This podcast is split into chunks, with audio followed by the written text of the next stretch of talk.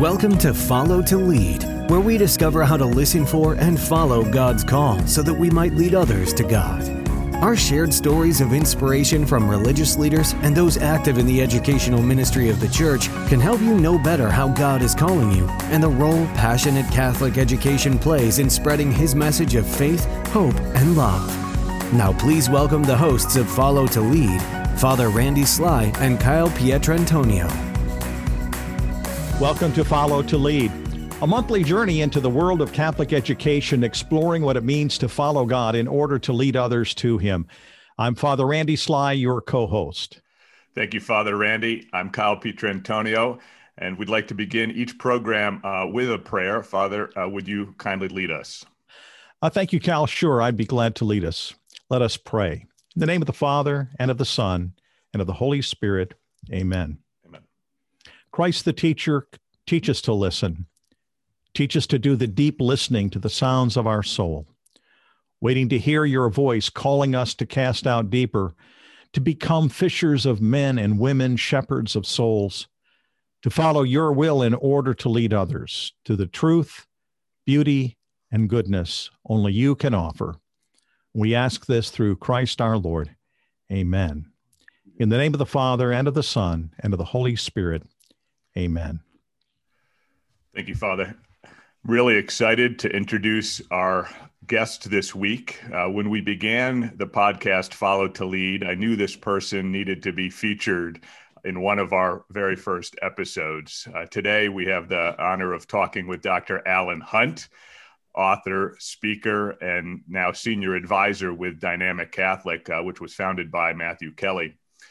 Prior to Allen's entrance into the Catholic Church. He was the pastor of Mount Pisgah United Methodist Church in Alpharetta, Georgia, a congregation of about 8,000 members just outside Atlanta. Uh, Allen, welcome to Follow to Lead. Great to be with y'all. Thank you for having me. Well, Alan, uh, we're really glad that you're able to be with us today. And like you, I'm a convert to the Catholic faith. And I know people are always interested in, in finding out the stories of how individuals came into the church, and especially with you coming from such a powerful and successful ministry. What is it that uh, that uh, drew you into the Catholic Church? Could you just share a bit of your story? Yeah, I guess it's sort of the, the short thumbnail sketch, Father. Um, after I graduated from seminary, Methodist Seminary at Emory in Atlanta, um, I had a couple professors that really wanted me to, to think about going into theological education. And so they helped me get into the graduate program, the PhD program in New Testament and ancient Christian origins up at Yale. And so I moved up there, and there were four of us who were admitted to the program that year. And one was a Jesuit priest, one was a Dominican friar, and then a Presbyterian pastor, and myself. And very quickly became uh, close friends with the Dominican, uh, who's still uh, my best friend outside of my wife uh, to this day. And through that relationship with Father Stephen, um, got exposed, frankly, to Catholicism in, a way I, I had, had previously had very minimal exposure to Catholicism. I grew up in a small town in North Carolina uh, where there was no Catholic presence. Uh, had been Methodist my entire life.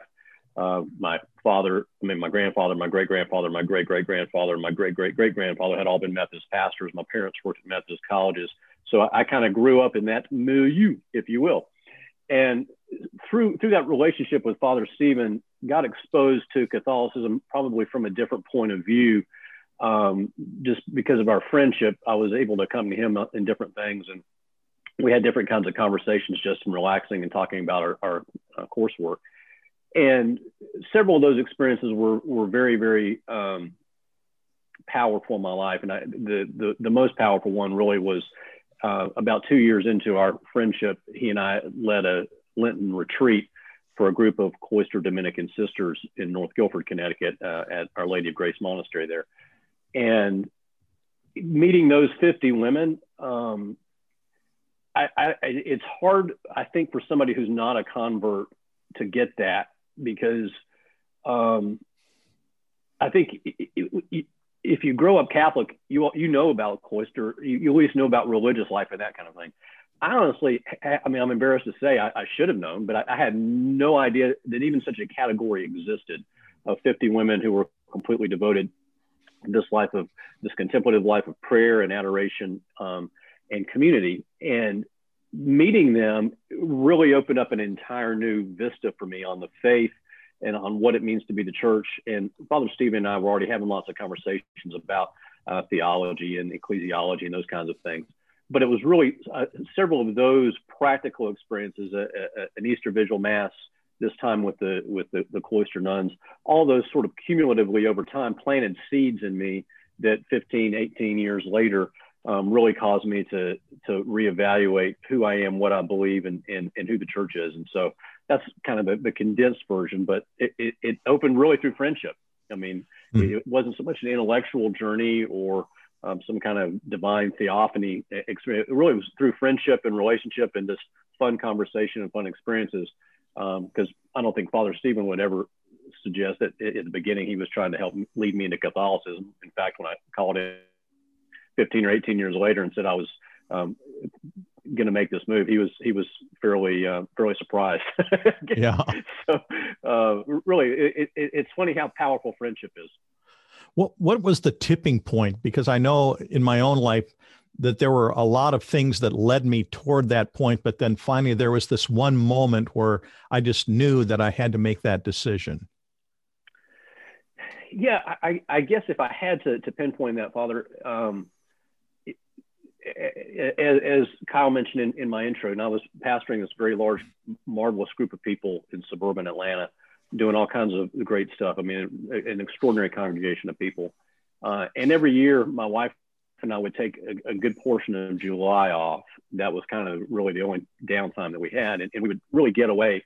And when we were vacation uh, for three or four years in a row, um, I, I began going to Catholic parishes to go to mass, you know, even though I couldn't receive the Eucharist, um, because I knew no matter where we were on vacation, I knew what I was going to get. Uh, as opposed to in, in a Protestant setting, uh, so much hinges on what's the music style, what's the pastor style, blah blah blah blah. Uh, with with a Catholic mass, I knew what I was going to get wherever we were. And so for about three or four years in a row, I, I, would come back from vacation really having this overwhelming sense that God was calling me to be Catholic. Um, and because I'm a fairly stubborn, sinful, rebellious, um, dirt based vehicle uh, that I am, uh, I was able to very quickly rationalize that and say, yeah, that's really kind of inconvenient. This is a nice little vacation thing you got going, you know, keep, keep plowing. But after about three or four years of that, I, I came back and I called Father Stephen. I said, you know, this is, I can't, I can't keep ignoring this because uh, I, I, am feeling this um, overwhelming tug. And what do you suggest that I do? And he um, he suggested to me that I, I, begin spending time in an adoration chapel at a parish near uh, the congregation that I was the pastor of. So I would go by and I would sit there uh, every, every so often and spend some time there in prayer and just be there. And one day I was there when they actually had daily mass, and it was the feast of St. Thomas Aquinas. And um, Monsignor Paul Reynolds, who was the pastor at the time, shared uh, Aquinas's experience of um, late in his life. I've forgotten the year now. It was like 1280, 1283, something like that. Um, the experience of being overwhelmed by what happens in the Eucharist that, that you may be familiar with probably, uh, where he's celebrating Mass and is just dumbstruck and realizes, wow, what happens in this moment um, when I compare everything that I've done, all my preaching, teaching, philosophizing, and, and everything, all of my work is but straw compared to what happens right. in the Eucharist. And, and, as he shared that, it just kind of washed over me and and I, I realized, um, like the fellow in the Gospel of Mark, Lord, I, I do believe. Forgive my unbelief. Allen, I'm curious if your conversion uh, to the Catholic faith sparked um, any dialogue uh, or or subsequent conversions in the large congregation of, of Methodists you were you were shepherding. It, it's funny. it's funny, Kyle um, how um, nonlinear things can be. And, you know, here it is this week on Feast of the Epiphany, it will be 13. That's the day I came into the church uh, in 2008. So it'll be 13 years uh, since I came in. And still having those conversations with people along the way, um, not only with former folks uh, from my my professional life, but also people who were Methodist pastors it, that's what surprised me more than you know mm. in, in, any megachurch uh, in America, somewhere between 40 and 60 percent of the of the parishioners are ex-Catholics. Right. There's a whole conver- there's a whole podcast in that one. Um, so I, I knew there, there, were a lot of folks who were um, former Catholics, and and some of their reactions w- was interesting to me. Um, but what has really surprised me is here, still 13 years later, about two times a year, um, I'll get a phone call not just from Methodist pastors, but other Methodist pastors in, in northern Georgia where I, where I serve. Yeah, I, will get emails throughout the year from pastors around the country, but people that I actually really knew and worked alongside and say, hey, you know, I've been, could you tell me about those kinds of conversations? And so it's been interesting. Uh, so there, there's sort of the, the, this stream of people, um, some of whom have come into the church and some of whom are kind of making their way there and some of whom are just reading. It, it's been, it's been really fascinating. I didn't, I didn't anticipate that. Mm-hmm. The uh, interesting thing about uh, that type of a dynamic is that uh, you had no idea at the time that others would even have that inclination that you have. And uh, I know I've been surprised by the same thing. Uh, the inquiries that you get from guys that you just really were surprised uh, that were interested in in exploring the Catholic it really, faith. It, it, what's been fascinating too is it, it's at, I don't know I guess it's um, I, I, don't know what the word to describe would be. It's, it surprised me who some of the people are. Right, exactly. People and, that I didn't uh, particularly know well or was close to. Um, some some of the folks I, bar- I barely knew them. right. It's, it's, it's just fascinating, you know, and what they uh, remember and what struck them. Exactly. You were talking about Father Stephen, and uh, mm-hmm. of course, in Methodism, you have like a, a heritage that goes back generations in your own family. Are there other uh, individuals that had a significant influence in you following your calling first into pastoral ministry, etc.? Um, yes, Father Randy. I, you know, I, when I went to college, I majored in finance and, and history. And when I got out, I worked in management consulting for several years, and and really never it had never crossed my mind to be in full time ordained ministry in any way, shape, or form. Um, and so there were there were a lot of voices and a lot of friendships and a lot of relationships. One Methodist pastor in particular, uh, Reverend Farrell Drummond in Atlanta, who um, was my pastor when I when I got my first job in Atlanta, and, and um, my wife, who I was dating at the time, she and I began going to to, to his congregation.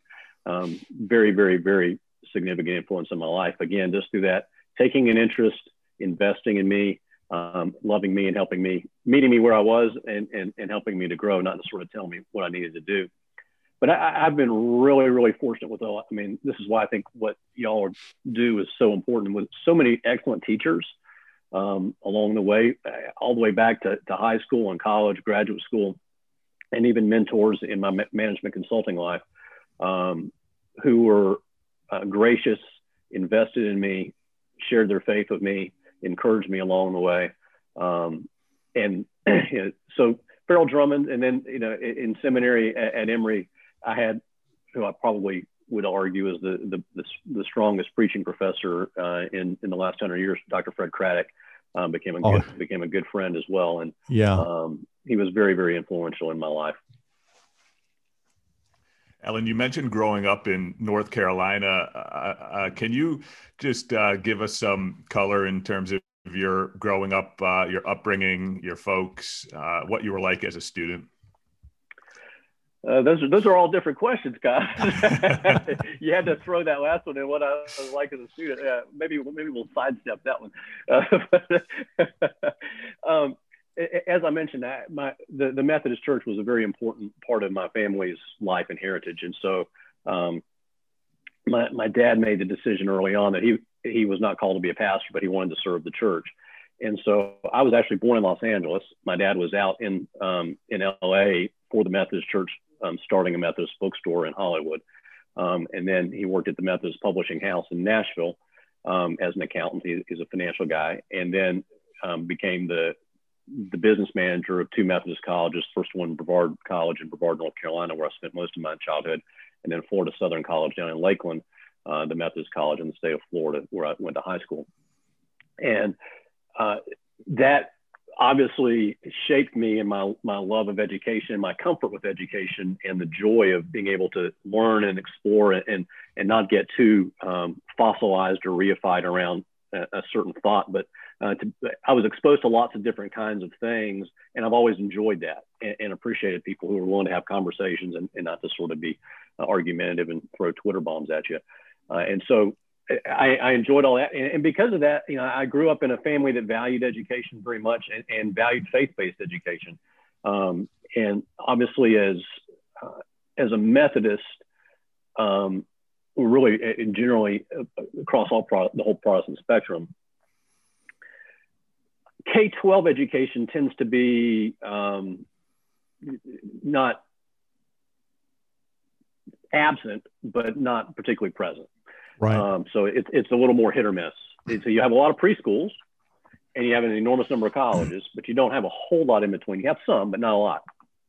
And so that was one of the things that's, fascinating be, about becoming Catholic um, is that I think that that particularly as I've studied um, child development and human development and faith development, um, those years between um, preschool, maybe three, and about sixth grade, those are pretty determinative years. Uh, they're not just influential years, they're determinative in many ways.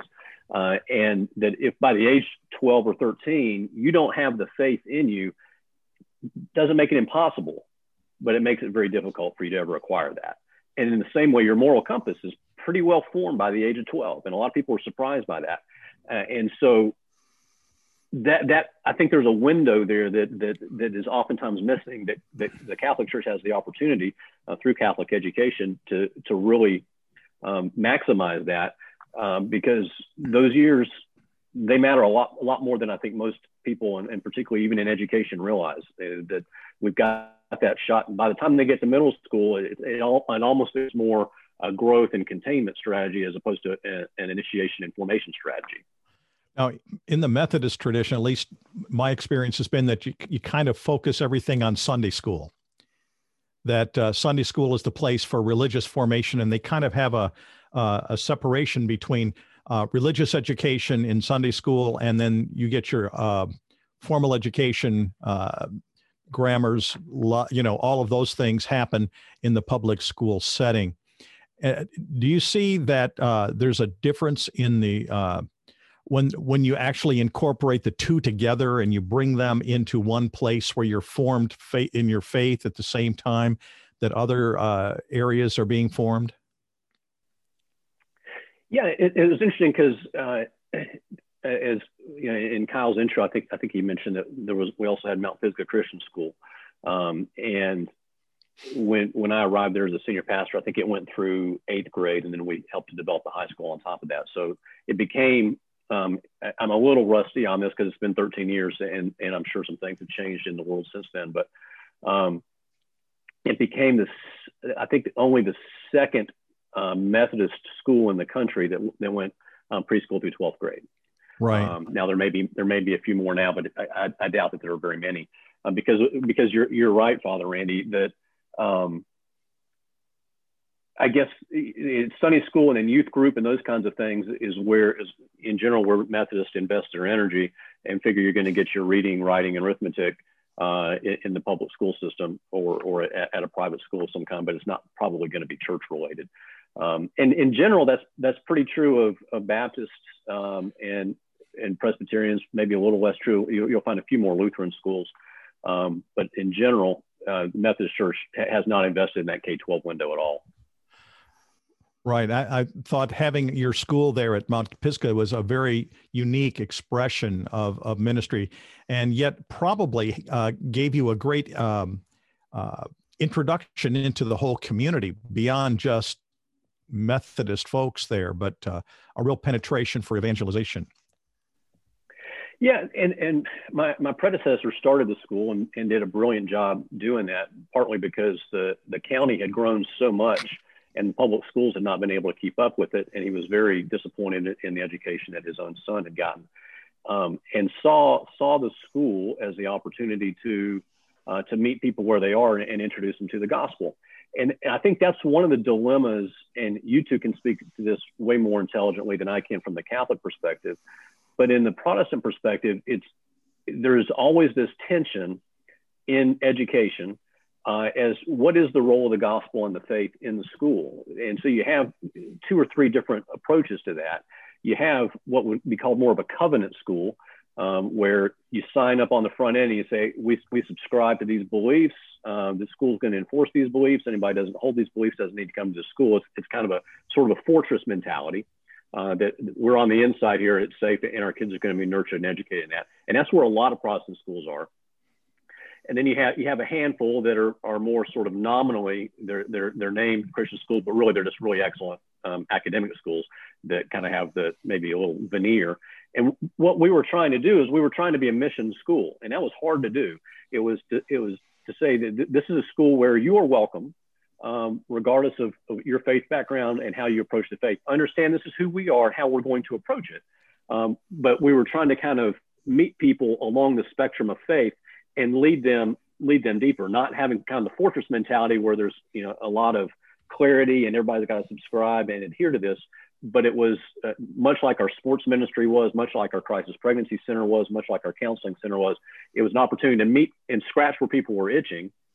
Um, and in doing so, again, back to that friendship idea, develop friendships and relationships where you can actually have conversations, not just sort of be speaking at people, but talking with people, and also mm-hmm. earn the credibility of why why why are you investing this kind of energy? Well, it's because we love you. We think you, you, are made in the image of God. Your life matters, um, and God has great hopes and dreams for your potential, and we want to help you fulfill that. Um, but that's a much harder um, pool to swim in because you, you have, you're getting pressures and stresses from different kinds of people wanting you to have less of the faith, or you, know, you don't you don't you don't throw out this family because they do X or that kind of stuff.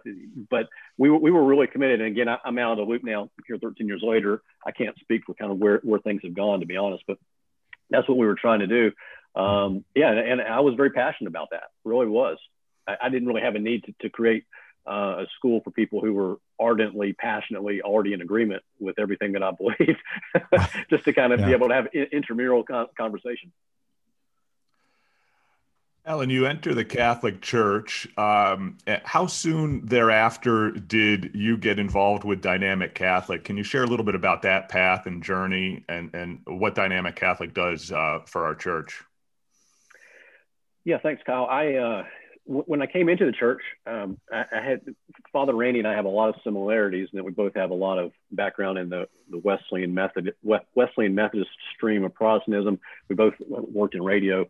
Um, and when when I came into the church, I was initially doing a, a talk radio show on mainstream radio across the country, uh, not on Catholic radio or Christian radio, but on main news talk stations, um, talking about life from a faith perspective and, and, issues in the news related to you know how as a as a Christian um, and now as particularly a Catholic Christian how it and then interacting with callers on that and again, it was very much uh, the reason I wasn't on Catholic radio or Christian radio was very much the same point that, that Father Randy was making about the school is that I wanted to be like St. Paul out in, in the marketplace in the Areopagus in, in the book of Acts, having conversations with different kinds of people, representing the faith, interacting, learning from them, then learning from me, and hopefully planting seeds and bringing people along. So I, I had a big variety of kinds of people who were calling and interacting with the show.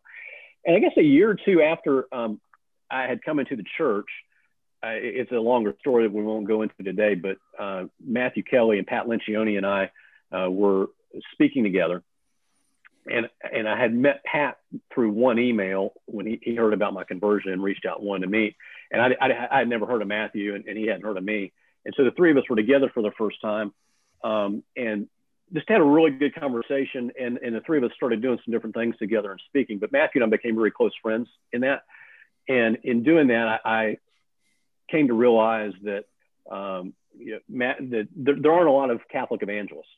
Uh, and that, frankly, kind of surprised me a little bit coming from my background. I thought there would be more uh, of, folks trying to do that kind of work. And I realized that Matthew and I had a kindred spirit and, and a kindred um, vision for our ministry. And so he invited me to, to come kind of help him um, leverage this tremendous platform that he had built of uh, hundreds of thousands or millions, really, I guess, of people across the country over 20 years of traveling around and speaking, uh, and try to leverage that resource to do just that, to, to meet people where they are um, not just to, to, feed the people who are already hardcore, ardent, passionate Catholics, but to meet people who are um, further away from that center of the church and maybe even have fallen away from the church to try to spark their faith or ignite their faith. And so um, that's that's what we do, and and we try to uh, meet people where they are, spark spark a faith conversation, help them to take the next step forward. If they're step one, get them in step two. If they're at step seven, get them to step eight, but not try to get people from zero to ten. Um, and really try to, to lead people into engagement from disengagement with the church to engagement in the church. I know, uh, Allen, that there's uh, the dynamic parish uh, thing that Dynamic Catholic is doing now, kind of revitalizing parishes uh, in terms of, of their faith and life. Does that have a, a, Catholic school component to it or a way of reaching to the parish school uh, that may be connected to the parish?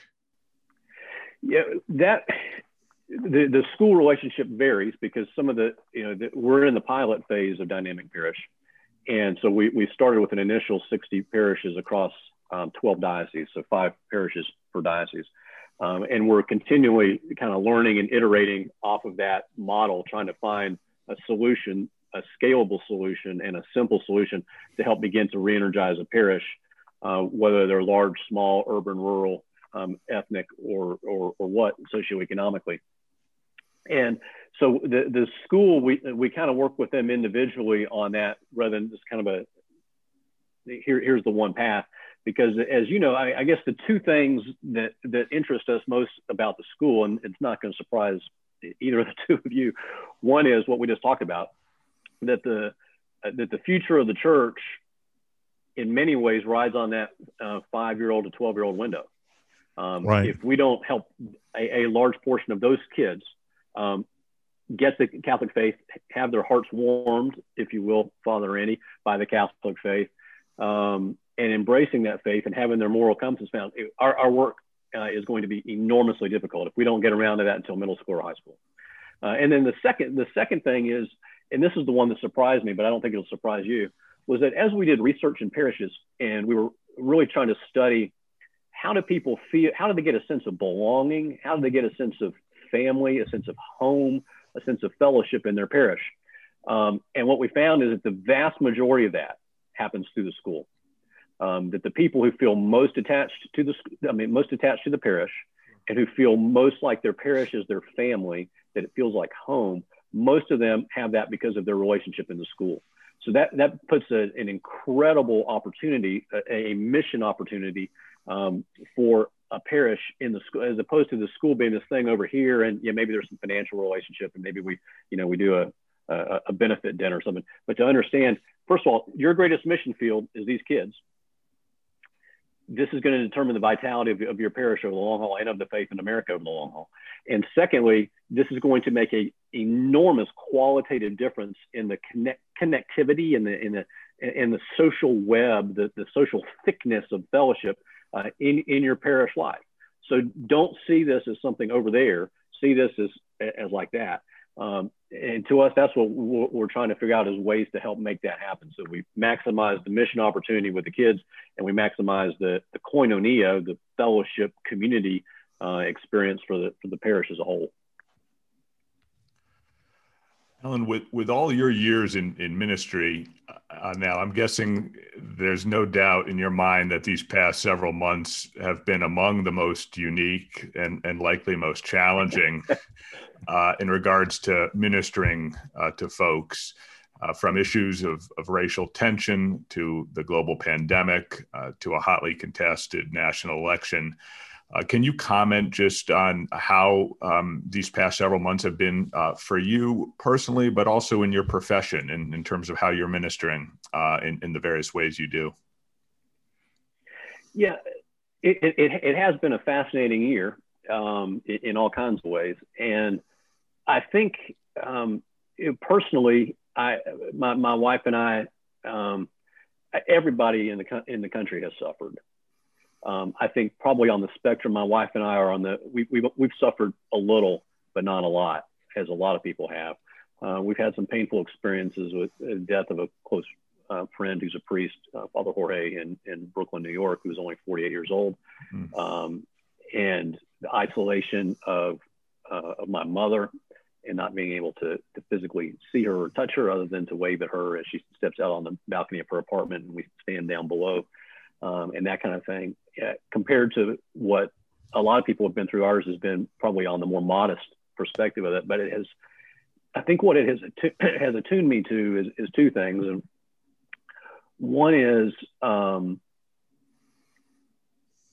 the incredible isolation that so many people uh, in, in, our culture experience on a day-to-day basis, and this has been um, like fertilizer on top of that.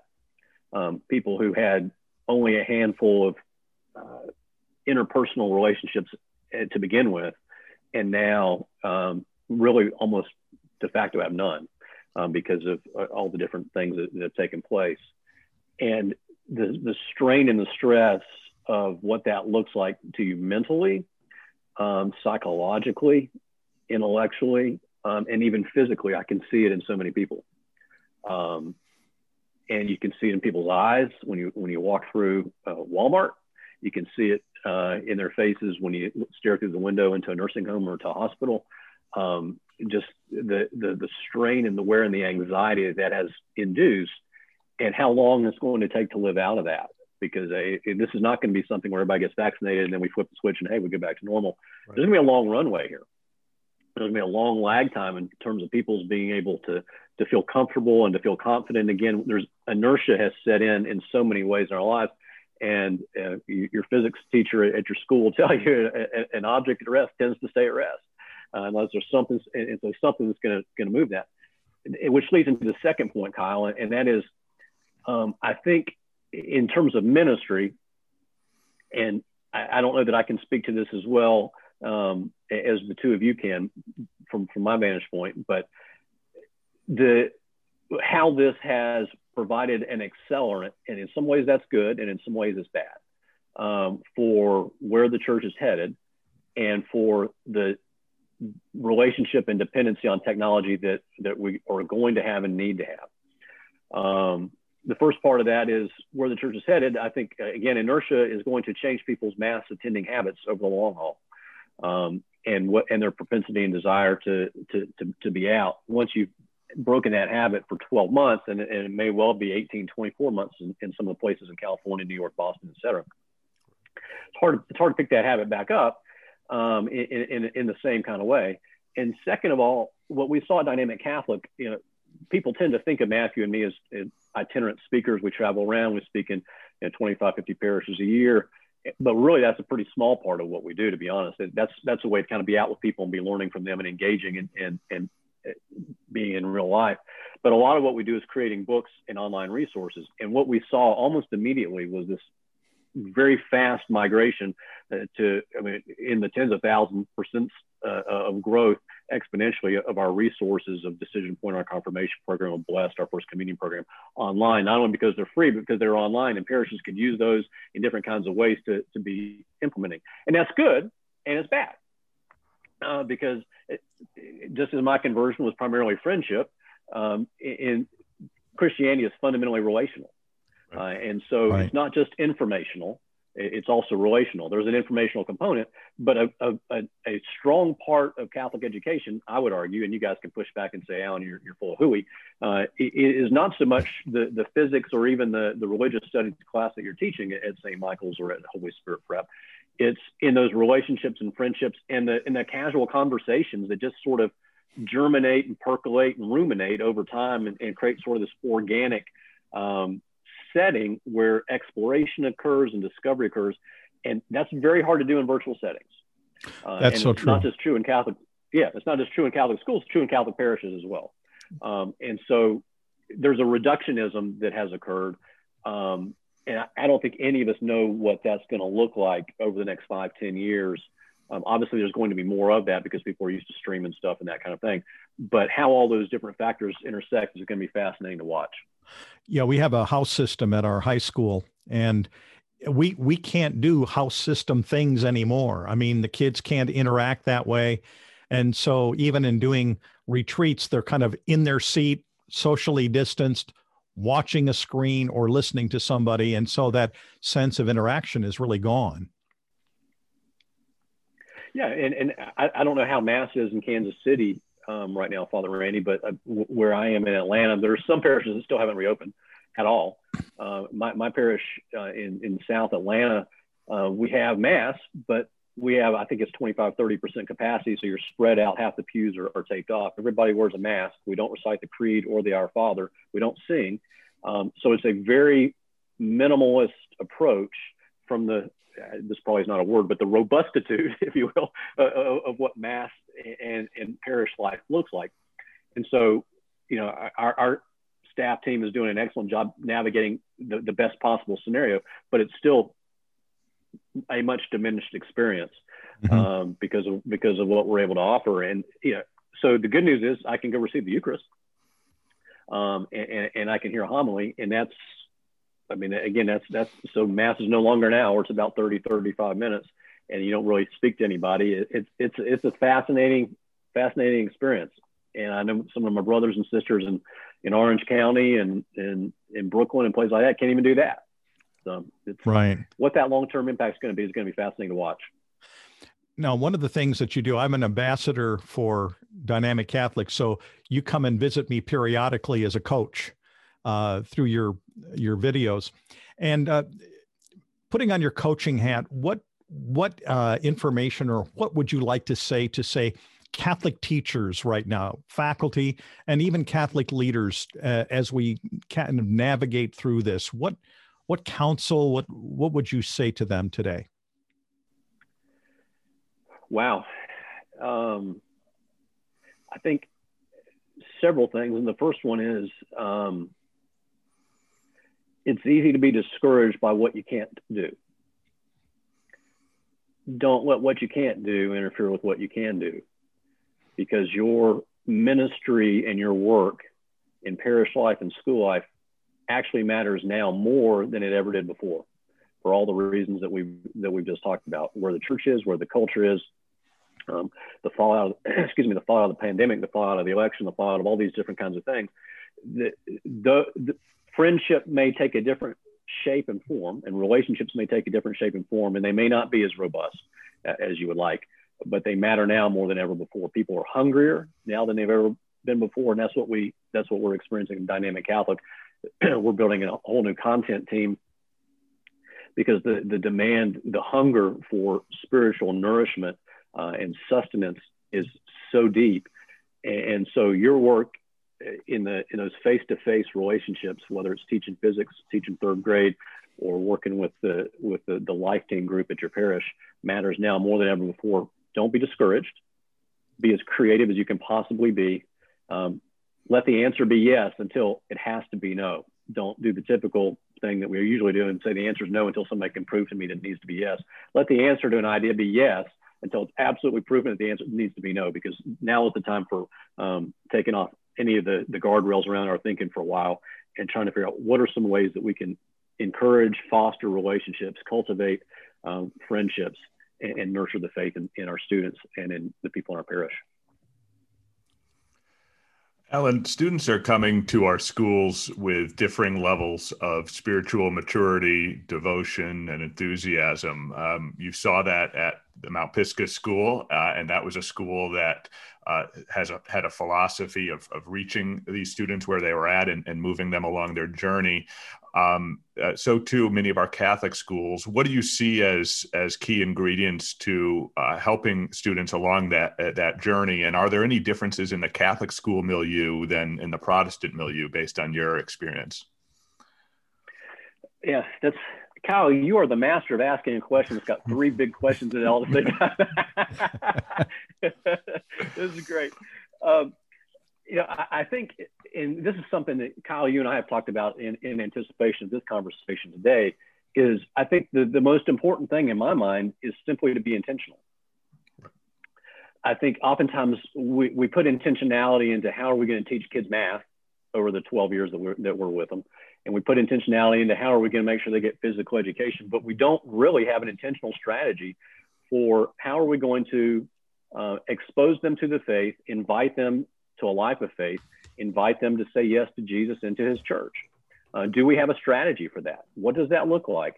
And what I appreciate about what you're doing is the fact that you're trying to bring people together who may not even have the answers, but they're at least asking the question to learn from each other and say, hey, this this this school's doing this really well. That that would fit well into what we're doing. Now, this school, let's get together and learn from each other and say, okay, how can and, and our strategies may may vary widely, but let's let's have a strategy um, and let's have an intentional plan for how we're going to do that. Let's tweak it. Let's learn. Okay, we thought this would be a really helpful thing. Turns out it wasn't. Um, let's let's do this. Let's don't do that, and, and, and keep cultivating that because really, um, in my mind, again, you guys can push back on me because I know some people will dis- would disagree. That's the reason for Catholic education. Um, if, if it's if it's the purely minimalist approach of we want them to get the best academic education, in a lot of places they can get that in, in other schools as well, and usually cheaper, uh, and sometimes for free.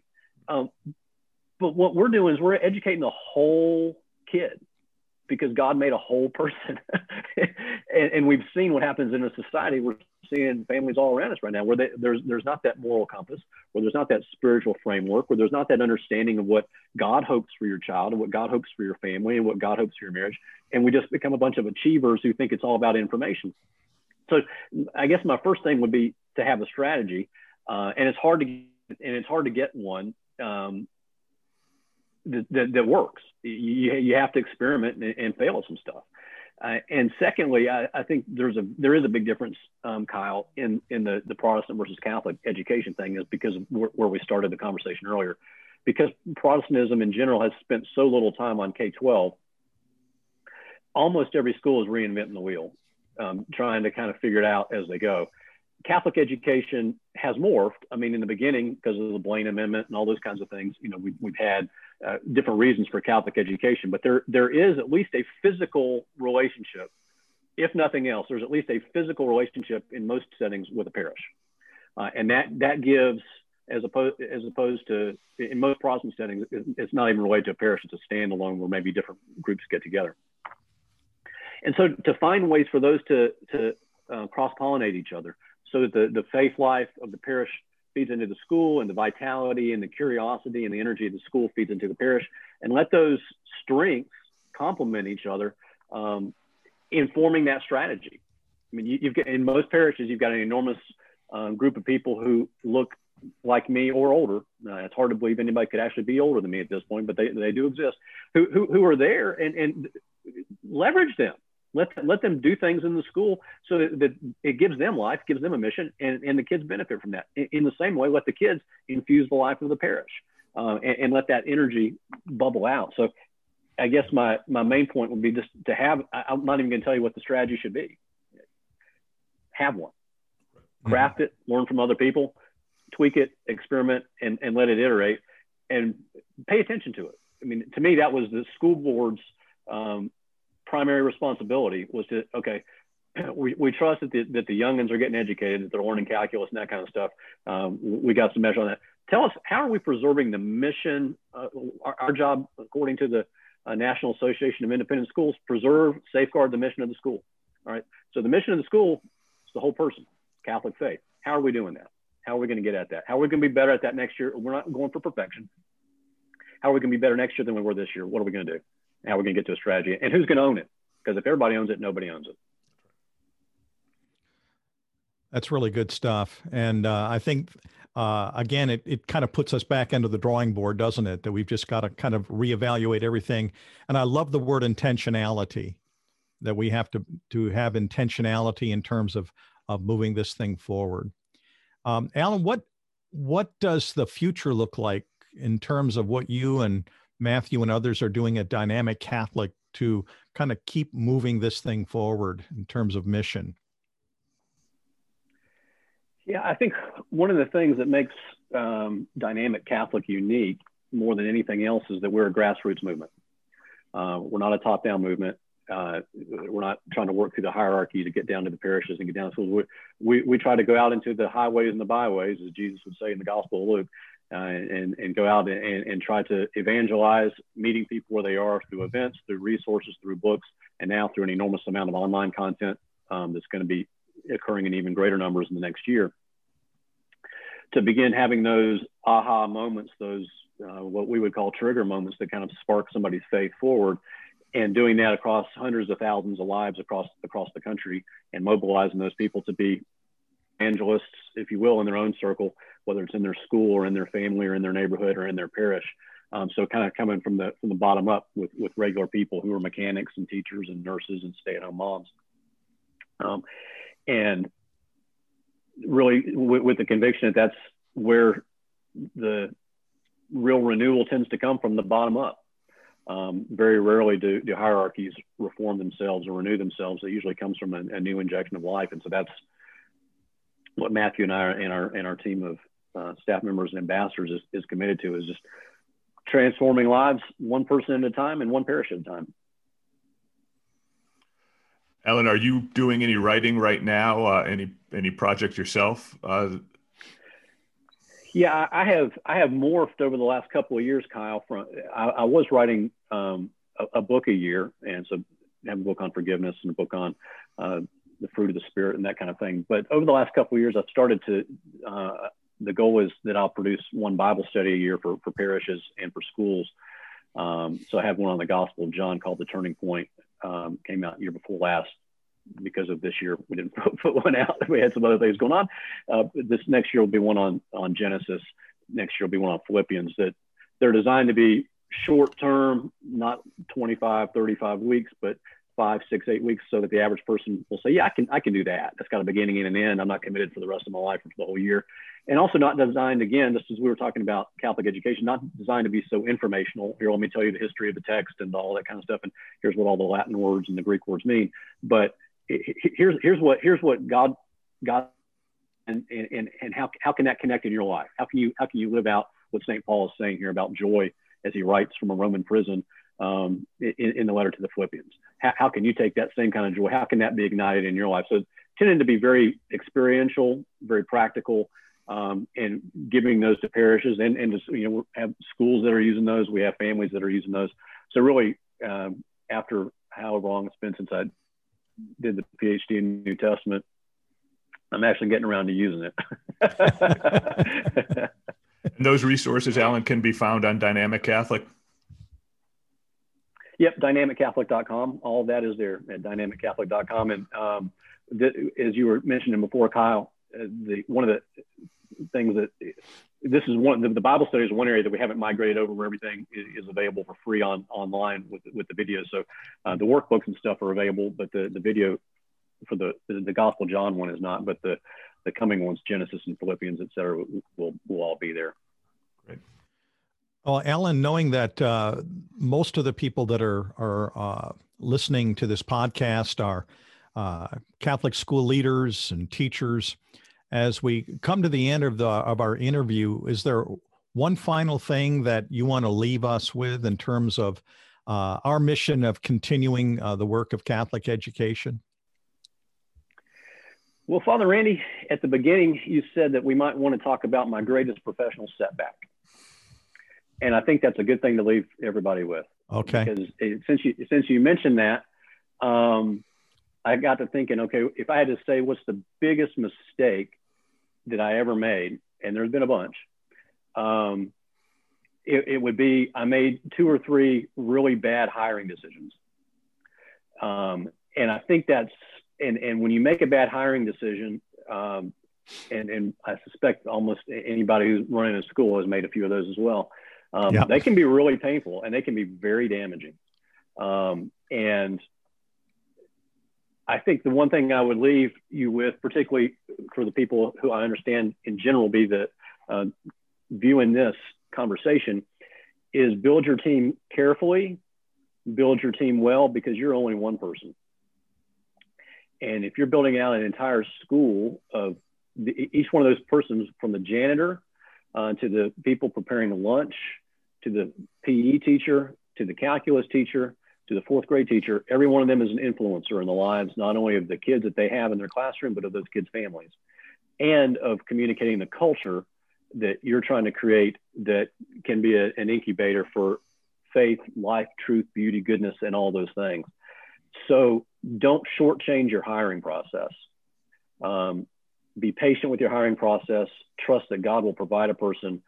And the times almost not every time, but almost every time that I made a really painful, I mean, I, I, made some small hiring decisions that were bad ones, but I made three or four that were really, really not turned out to be not good. And almost every time it was because I rushed, I got impatient. I got to have somebody to do this. Okay, this person, I, you know, it's, it's, a wing and a prayer. I hope they can do it.